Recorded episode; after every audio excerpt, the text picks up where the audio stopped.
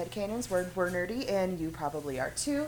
I'm Tegan, and I'm here today with Lindsay, and we're here to talk nerdy about uh, some issues surrounding Harry Potter. You know, we're both Harry Potter fans. We've seen the movies, we've read the books, you know, we consume the media. But that's not to say that Harry Potter is perfect or that, you know, it doesn't have flaws, because it most certainly does um, especially surrounding its author and some of the things she says and things she does, and some of the things obviously that she has put in her stories. Um, I know, you know, especially with her comments regarding uh, trans folks, it has kind of come to a point where some people kind of like to say that, oh, Harry Potter has just sprung into existence, you know, without any author at all. And I mean, while that's a great kind of sentiment to have where you're not recognizing the author, um, at the same time, to completely discount the author also can take away and discount the troublesome and problematic things that she has put into those books. I think it's important to recognize that, you know, yes, this problematic person wrote this book, and I love these books and I love this story and this world, but there are problematic things in it. And, you know, recognizing that this person wrote it helps to also recognize the problematic things in it, if that makes any sense. Yeah, so, it does. What I think is, what I do want to mention though, what I think is really interesting about um, everything in regards to this topic is that when you are an author, you take a certain kind of artistic license to what you're writing, mm-hmm. and. Uh, I can, I can, I mean, like, I guess I'm glad I'm not a writer because I wouldn't want to be under the kind of scrutiny that someone like J.K. Rowling is under mm-hmm. in the sense that like you are clearly uh, instrumental in shaping young lives and shaping what people think the world is like um, especially like this world that you create yourself but simultaneously if you're the author of something you get to write whatever you want to write mm-hmm. so it's sort of like a double-edged sword in the sense that yeah it's you like get you, to choose. Yeah, you can choose, and you definitely, you know, can write whatever you want to write. It's just you need to be able to step up and take charge of what you write, and be able, you know, to recognize that hey, if I put something in a work, then I need to stand on that. Or else, if I realize that it's problematic later on, then I need to be able to say, yeah, that wasn't good. You know, yeah. I need to be so able to acknowledge the, that. The biggest issue in all of that is that she doesn't ever say that she did anything wrong. Oh yeah, oh yeah. She's basically just been doubling down and everything like that. I mean, it's you know, I I get the whole you know sentiment. I've seen this before that oh you need to write what you write what you know and everything like that. Sure. And it's like okay, I get that. I am a writer myself, so I do write a lot of things of what I know. But the thing is, is you need to research and you need to really be careful and cautious of some things that you put in there because they can reflect your own biases and you know your own privilege. And you know that's that's not always necessarily a good thing. Um, i know i was recently writing a story for um, for a challenge and i had created this whole little world full of like these supernatural creatures like vampires and werewolves and um, the two main characters was a vampire and a werewolf and their whole world that they existed in were mostly comprised in that particular country of vampires but i had a Fae character that was coming in, and I had to try to like explain how he was there and how he was not a vampire.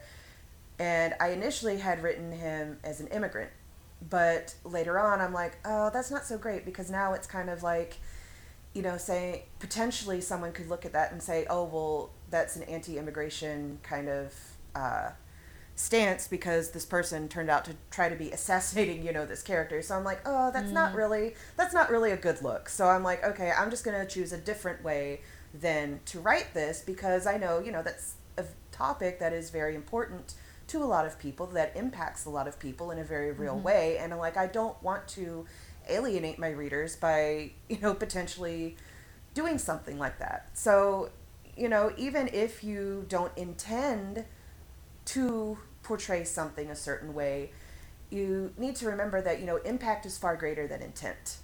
You know, you can intend to do good, but if what you do ends up impacting somebody negatively, that needs to be recognized, and that's more important than that intent behind it.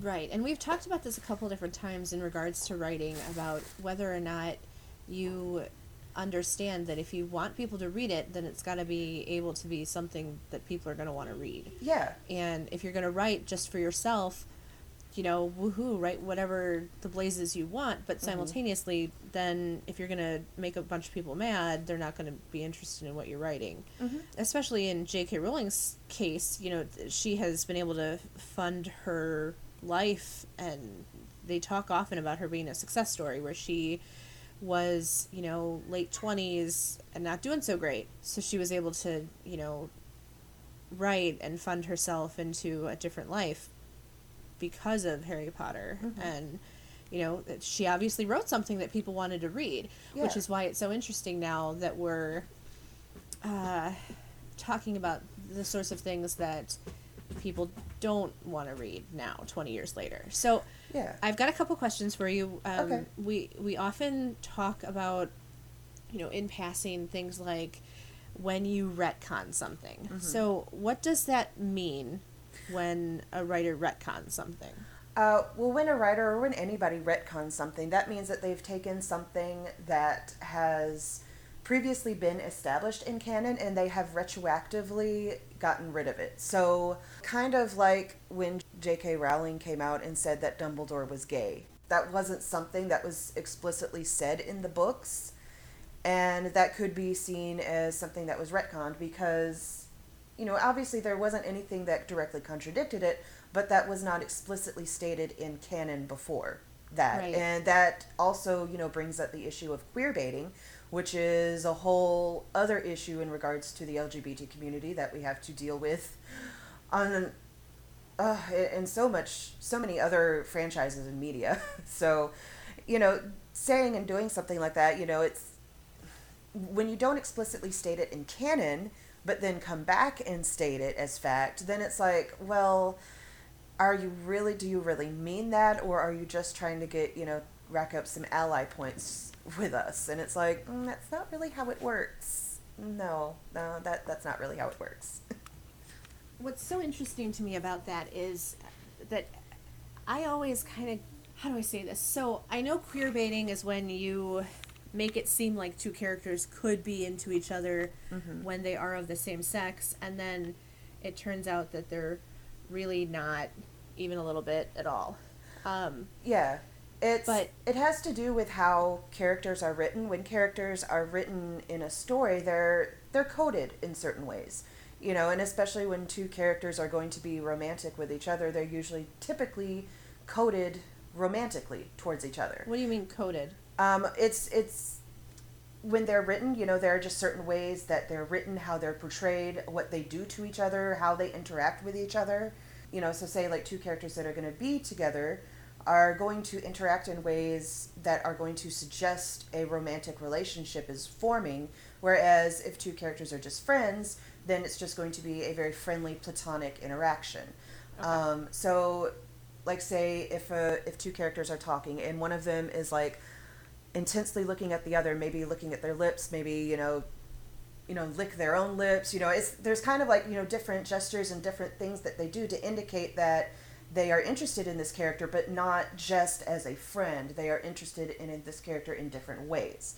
And I mean, that's just like one little example, but I mean, you know, that that's the general idea. Like you see that these characters, yes, they are written in ways that would mean or should mean that they're going to get together, but then at the end, then the writers just kind of don't fulfill that at all. They either come to come out as just friends or they just leave the whole thing hanging entirely and it's a tactic to kind of try to appease both sides. Whereas, you know, they know, of course, if they write some characters as gay, people aren't going to be happy about that, obviously. But then they know that if they just continually don't give in and write people as gay, then, you know, obviously we're not going to be happy that we're not getting any representation at all. So they kind of try to play both sides to appease everyone, but it doesn't really lead to any fulfillment, at least on our side. So I don't know. so it's just it's a right. it's so honestly a big issue, at least for us. queer baiting is when that is being instigated by the writer. So they have yes. to be like really obviously saying that these two people are acting that way towards each other and then it turns out that they're not. What's it called when fans do it to themselves? Do you know what I mean? Like Oh no, and see this is a thing because I know like a lot of cases people will say, "Oh, you're just seeing things that aren't there" and stuff like that. And Okay. a lot of times I feel that that's gaslighting because there are definitely especially with certain like couples, quote unquote, there are definite examples you could look to to see that yes, they are coded that way. They are, you know, written that way. You know, it seems that they are written and acted that way intentionally. But you know, at the same time, if say another person doesn't really, you know, recognize that because they aren't really looking for it, or they don't want to recognize that, then they just kind of pass it off as, oh, well, that's just the way you see things, and it leads to a whole cycle of gaslighting where it's like, look, you know, this isn't important to y'all, but it's important to us. And so let us just have this. You know, if you don't want to think of this character as gay, then don't. Obviously, they aren't explicitly stated to be gay, or else, you know, this wouldn't be an issue. But, you know, we do need to recognize that, you know, if characters are coded a certain way, then they are coded a certain way. This is a lo- especially with uh, certain characters of certain TV shows that have been on the air for years and years and years. If they are coded a certain way, we there is a ton of evidence to suggest that. And whether you like the ship or not, whether you support it or not, the evidence for that is still there. You know, it, it's more of, you know, not letting yourself and your own personal feelings get in the way of the objective evidence. Okay. So then, um, right now we're also living in a, a time where cancel culture is a big thing. Mm-hmm. And I've heard the word tossed around a bit. I'm not 100% sure what it's referring to. Uh, well, cancel culture, the term itself is just uh, used basically to describe, you know, when something comes out about an actor or a writer or, you know, pretty much anybody, you know, a celebrity in general, whether that be, you know, a big time Hollywood exec or even just a YouTuber, you know, if something comes out about them, whether they're, you know, in they're problematic in some way, um, the cancel culture is all about like you know unsubscribing not you know buying into anything that they're involved in you know basically just kind of some sort of shaming device where you know they're called out and they're held accountable for their actions. And now here's the thing like sometimes cancel culture this whole cancel culture does seem to go a little bit overboard and kind of take over every little thing and Uh, it does, I think, get in the way of some people's growth, but on the other hand, I know that there are people out there who will not change, who will never change, who it doesn't really matter except in their wallets. And if it is possible to impact them in the place where they where they do care about it, then I think that is important to do, if that makes Okay. sense.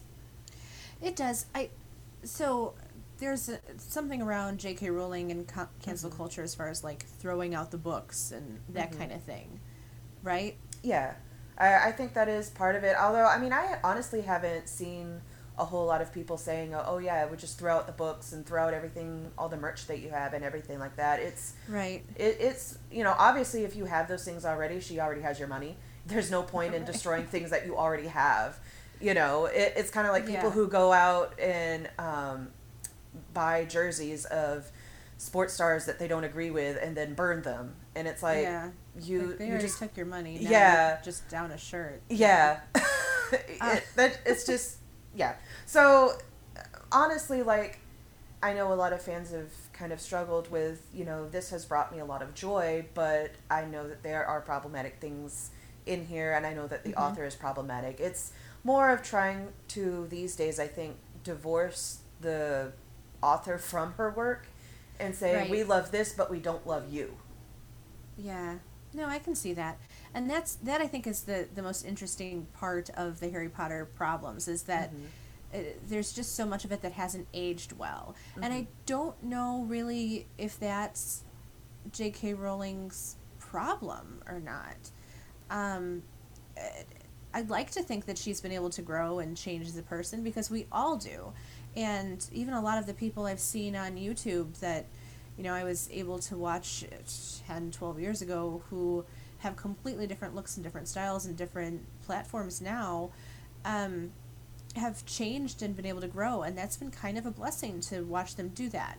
However, I also have to recognize that it, the retconning and the changing the story to fit your own plans to, to stay to stay in the narrative isn't really what those should be used for. Um, you know, taking uh, Dumbledore and Grindelwald, uh, for example, it wasn't ever discussed in the book because it wasn't ever discussed in the books. Like it just wasn't. Yeah. So there wasn't ever a moment where he, you know, when that was announced, I was like, right, okay, sure.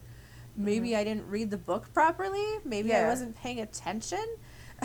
Yeah, But- and I mean, uh, Jo had plenty of chances in the books to kind of, you know, have a really intimate, vulnerable moment between Harry and and Dumbledore. You know, despite any of my feelings about Dumbledore himself, you know, there was a moment where he could have been really vulnerable with Harry and said, you know, I I messed up and I fell in love with somebody who was ended up not being good for me. You know, this this is excellent advice to pass on to a young student. You know, Right. What did he say instead? he didn't say anything. Yeah, of that, course. That that's what I'm saying. Like he, well, I mean, you know, that's pretty much par for the course for Dumbledore anyway. Yeah. Well, and you know, Dumbledore wasn't a great teacher mentor anyway. He Oh, was no.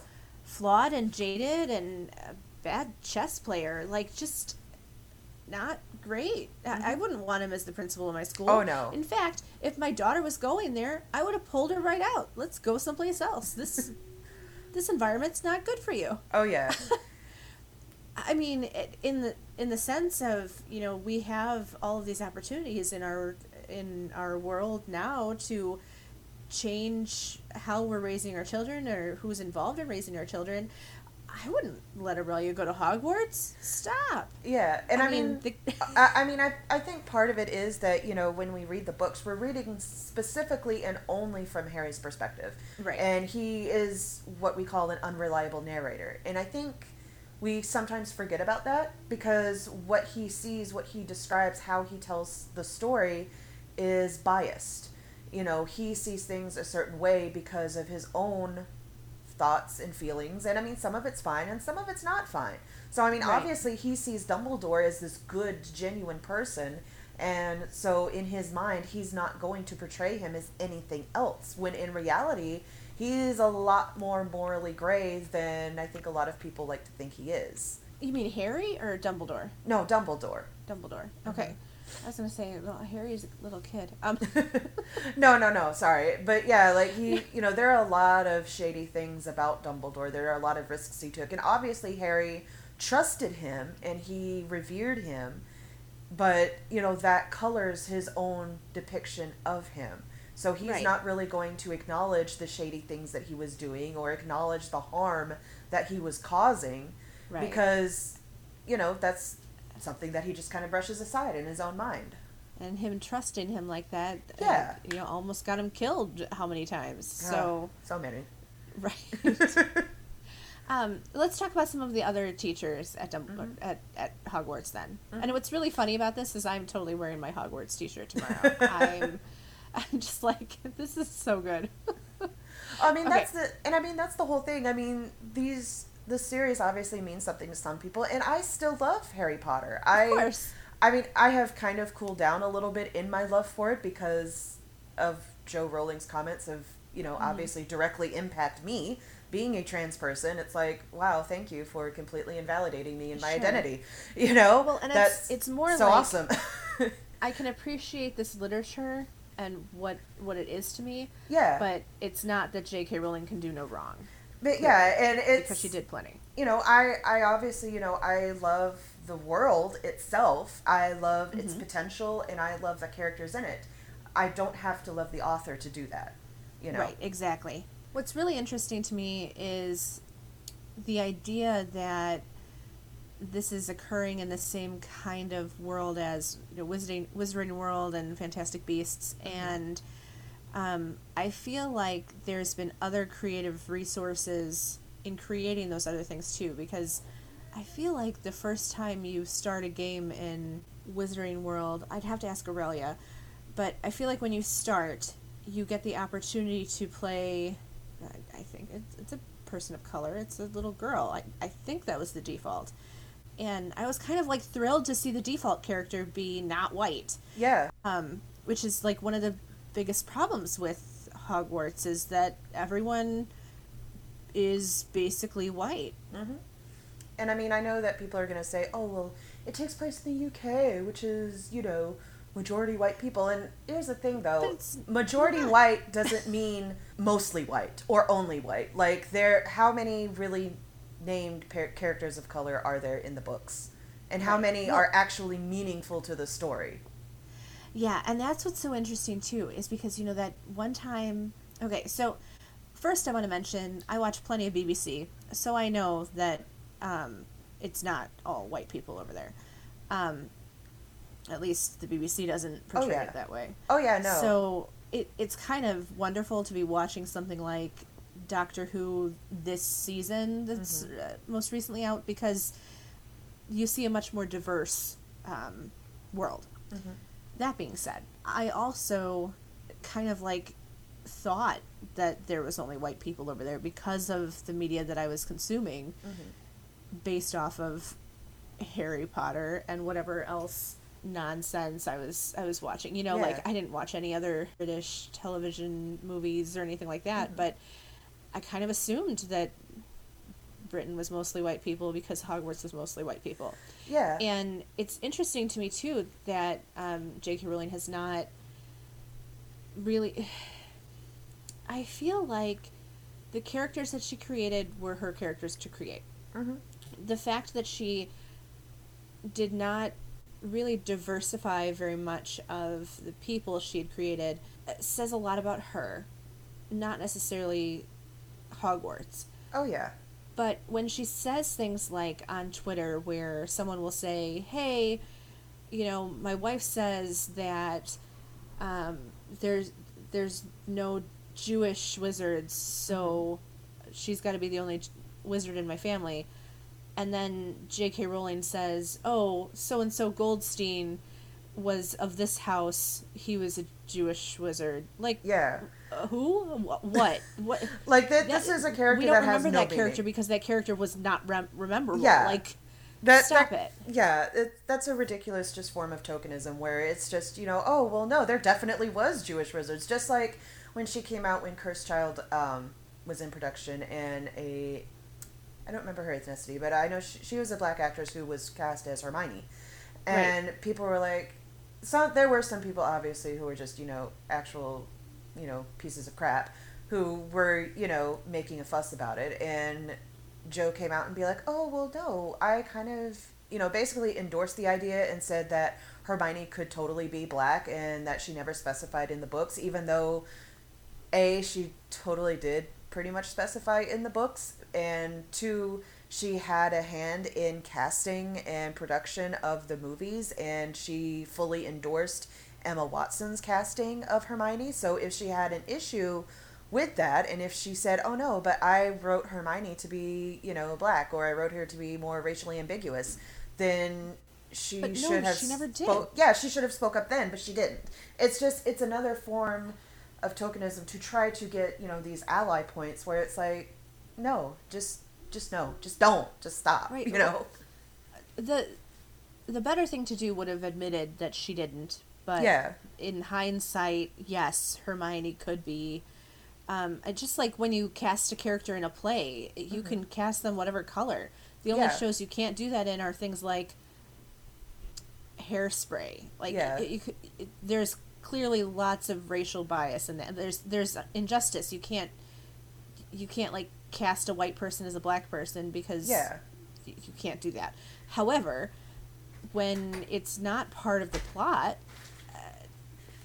that's what you do. You cast those people as whoever sings the best, whoever can do the whole solo the best, whoever Yeah. can hit the high notes. What, whatever needs to happen needs to happen. Yeah, and I mean, if So she, she wanted could to, have said that, yeah, but if she didn't. Yeah, if she wanted to just support the actress, which is perfectly fine, she could have just said, "Oh, well, you know, this is okay. You know, I'm sure she will do a great job. I am very Mhm. excited and I'm confident that she can nail this character." You know, and her race doesn't really matter. It's okay. You know, it, that's all she really needed to say and all she really needed to do. But instead, she actively took this step forward to say, "Oh no, Hermione was totally black. I, you know, wrote her racially ambiguous in these books." And it's like, "No, no, you didn't. You didn't." Right. okay, so then let's also talk about um, her stance as a writer uh, on tran- uh, trans people. Obviously, you know, in the whole wizarding world, there's all these, you know, magic and potions and all these things, and you would think, you know, that there could be something if, you know, a wizard was so inclined or interested to help them transition or to help them, you know, adjust their appearance to, you know, account for any dysphoria they may be having. But, you know, that wasn't anything that she really got into, which, I mean, if it's not relevant to the story, it's not relevant. But, you know, as you go out further from Harry Potter and as you explore different mediums in that world, especially like on Pottermore and stuff like that, where there's all kinds of like little bits and bobs of, you know, information that, you know, not necessarily relevant to the story, but still, you know, fans might want to know. Kind of like a behind the scenes kind of, you know, thing where, you know, you might reveal, oh, well, I had this idea, or oh, this was a little story that I, backstory that I made up for this that I couldn't fit in, you know, stuff like that, which totally fine. But, you know, it's, it was telling that there wasn't anything describing, you know, any issues with trans wizards or any issues that they might have, anything that they might be going through, and which, I mean, if she didn't think it up, she didn't think it up. It's, you know, we're kind of kind of used to it by now, I guess. Right, right. you know, but I find it telling that she has as feminist as she says she is, she's very much ingrained a sense of patriarchy into the wizarding world and in the course of the books doesn't really do a whole lot to dissuade from that or to try to challenge that. You know, like if she had set it up in order to challenge it, that would be one thing, but I other than perhaps Hermione, whose challenges to the wizarding world is normally just kind of written off as, oh, she's just being kind of silly, or oh, she's muggle born, so she doesn't really understand. You know, it, it's just very telling to me that of where her priorities really lie. Right. Well, and I mean, it seems like a lot of her interactions are simply to make herself look better, make Mhm. herself look like someone who I'm such a good, virtuous person who, you know, cares about people and who wants to be inclusive and build up, I don't know, these ally points for something. I don't know. I, I don't get the whole. I mean, you you don't get to cash them in later. Like No. it's not But we, we don't have prizes, I, I'm sorry to say. You know, if any of y'all out there are trying to, you know, get ally points for the LGBTQ community, I'm sorry to say, no, we do not have prizes for you to cash in. You know, the, the rainbow headbands are not available. I'm sorry, we don't have them anymore. Oh. Um do you have a gaming corner today? Yes, yes, I do. Because there, there's so much, you know, that we want to talk about about this subject that, you know, there, there's just no way that we can really cover everything in one episode. But before we get too too carried away, let me go ahead and talk a little about talk a little bit about Gaming Corner. So, last Gaming Corner, obviously, kind of a downer, talking about the Marvel Avengers game and how it seems to be, you know, just extremely predatory and not even that good, Les you know. However, within the past week or so, I believe, WB Games, who, you know, has previously kind of been helping and doing things in the Arkhamverse, which, you know, if anybody hasn't played the Arkham games, they started off with Arkham Asylum, went to Arkham City, um, there was an Arkham Origins, and then Arkham Knight. It's very big, exciting, wonderful series, honestly, that people love. That is, had a really big impact on superhero games in general. Um, it's kind of just revered. Um, it's it's very good games, very good. But they haven't really done anything since Arkham Knight, and you know people have been kind of waiting and waiting to see, you know, are they going to do anything else because Arkham Knight kind of ended a little bit on a weird cliffhangery kind of ending. I mean, not like too cliffhangery, but like still like it it ended in, a very unexpected manner. Um, so spoilers for anybody who has not played this game or knows this yet. But at the end of Arkham Knight, um, Batman, you know, he wins obviously, but in the course of winning and beating Scarecrow and you know everything that that entails, um, his identity as Bruce Wayne was revealed to the world, and which was part of Scarecrow's plan. And so at the end of the game, he activates, or what he says is he activates this Knightfall protocol, which he returns to his home. Um, and you know, there's a whole gaggle of reporters like you know, kind of waiting for him outside the gates, and he, you know, because they've realized that hey, you know, this is Batman, and you know, they want to interview him and everything, and he just kind of you know waves them all away, and he goes into his house, and Wayne Manor explodes, and it's presumed that he dies. Um, there is a figure later that comes off as Batman that is fighting a bunch of thugs in um, in Gotham City, but it's never explicitly said that it is Bruce that he somehow survived or that it's or if it's somebody else. So it's it was kind of left up in the air as to Bruce's fate and they've recently come out now. They have two different games in development um, that is going to be released within the next few years here. One of them is a continuation of that Arkham verse, um, and that is involves the Suicide Squad. I'm personally not really all that in in on that particular game. I just I, I feel like I'm Suicide Squatted out. I, I'm I'm tired of hearing and listening about Suicide Squad. I, I, I want to I want to read and look at other things, you know, other than mm-hmm. them. Sure. Um, but they have another game that is going to take place outside of that Arkhamverse called Gotham Knights, and in this particular one, it seems like they're they're not following that Arkhamverse exactly, but they are starting it on a kind of similar note where Bruce Wayne has been killed um, in a building explosion, and now it's up to you know the whole Bat family to kind of come together and you know defeat evil and save Gotham and help everybody. And so you have Nightwing, who is the first Robin. You have Red Hood, who is the second Robin. You have Robin himself, who in this case is Tim Drake. Um, no mention of Damian Wayne. Oh, thank God. And then you have Batgirl, um, Barbara Gordon.